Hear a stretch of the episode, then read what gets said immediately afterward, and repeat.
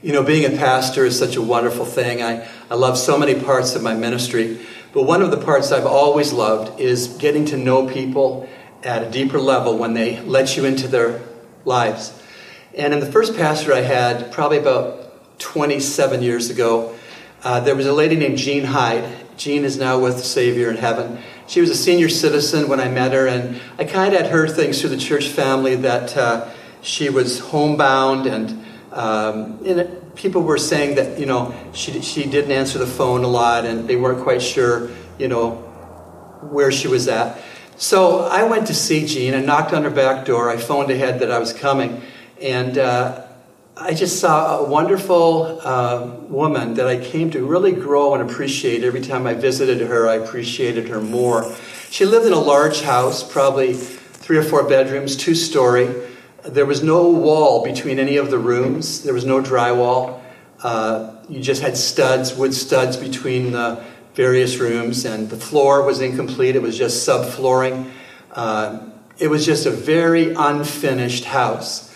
But what became very plain to me very quickly was that Jean Hyde was not at all about her house, its appearance, or even its completion. She loved the Word of God and she was so pleased when each time we met, I got out our, our Bibles and we looked at God's Word together. And she would ask questions, but also she would give inputs that were just excellent. Soon I figured out she was a very, very good student of God's Word. She had a hunger for God's Word, and she set aside a lot of things in her life in order to get to the Word of God. It makes me think when we go by the food stores at this time, we see these long lines of people wanting to get food, six feet apart in the line, store security calling you in in certain small groups. The p- reason we're in those lines is that we need food. We eat food, and uh, we can't do without food. So you can't just say forever and ever, I'll never go to a food store. The lineups are too long. We have to line up and we have to get our food. Well, that's the way it was for Jean Hyde. She wanted the spiritual food of the Bible. And she would do everything in her power to find that time, whatever time of the day that she could, to study God's Word by herself. And then when I got to be in on it, I was truly blessed. I was a young pastor at that time. She was the one that gave me two of my most favorite and highly prized books in my library to this day. They were commentaries on the New Testament, and they used the Greek language of the New Testament. So here was this uh, short, stooped over, elderly, um, simple, uh, plain um, person who knew Greek. She knew the, the Greek of the New Testament and she used it. I was just so blessed to meet such a person like that. And um, when I think about Jean and I think about her love for God's Word, I think about that she put a priority on spending time in God's Word and learning. And uh, she came to give me those commentaries when she heard I was moving on to another ministry. And she couldn't have given me a more valuable and loving gift than those two commentaries. And she wrote in the cover of both. And uh, just to this day, it means a whole lot to me.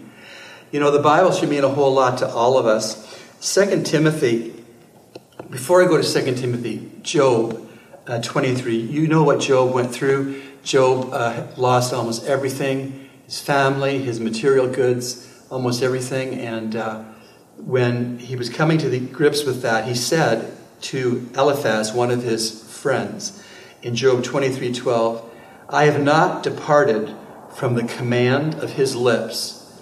I have treasured the words of his mouth more than my necessary food.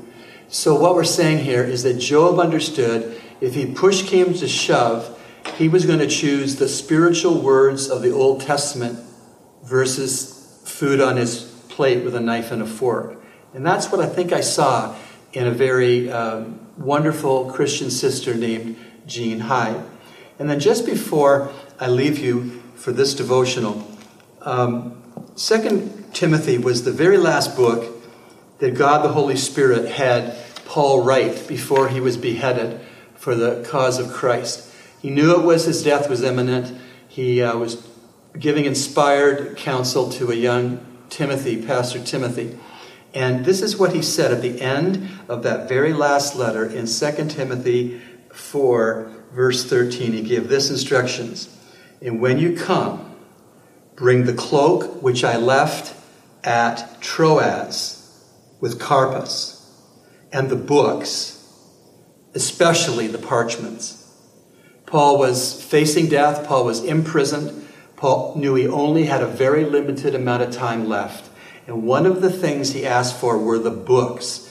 Scholars tell us that was the papyrus or the Old Testament scriptures. But then he said, especially the parchments. The parchments, I'm told by research, were animal hides. They were expensive paper, extremely costly paper. And he wanted blank parchments, especially the parchments, because he didn't know if he'd get to write more scripture, perhaps.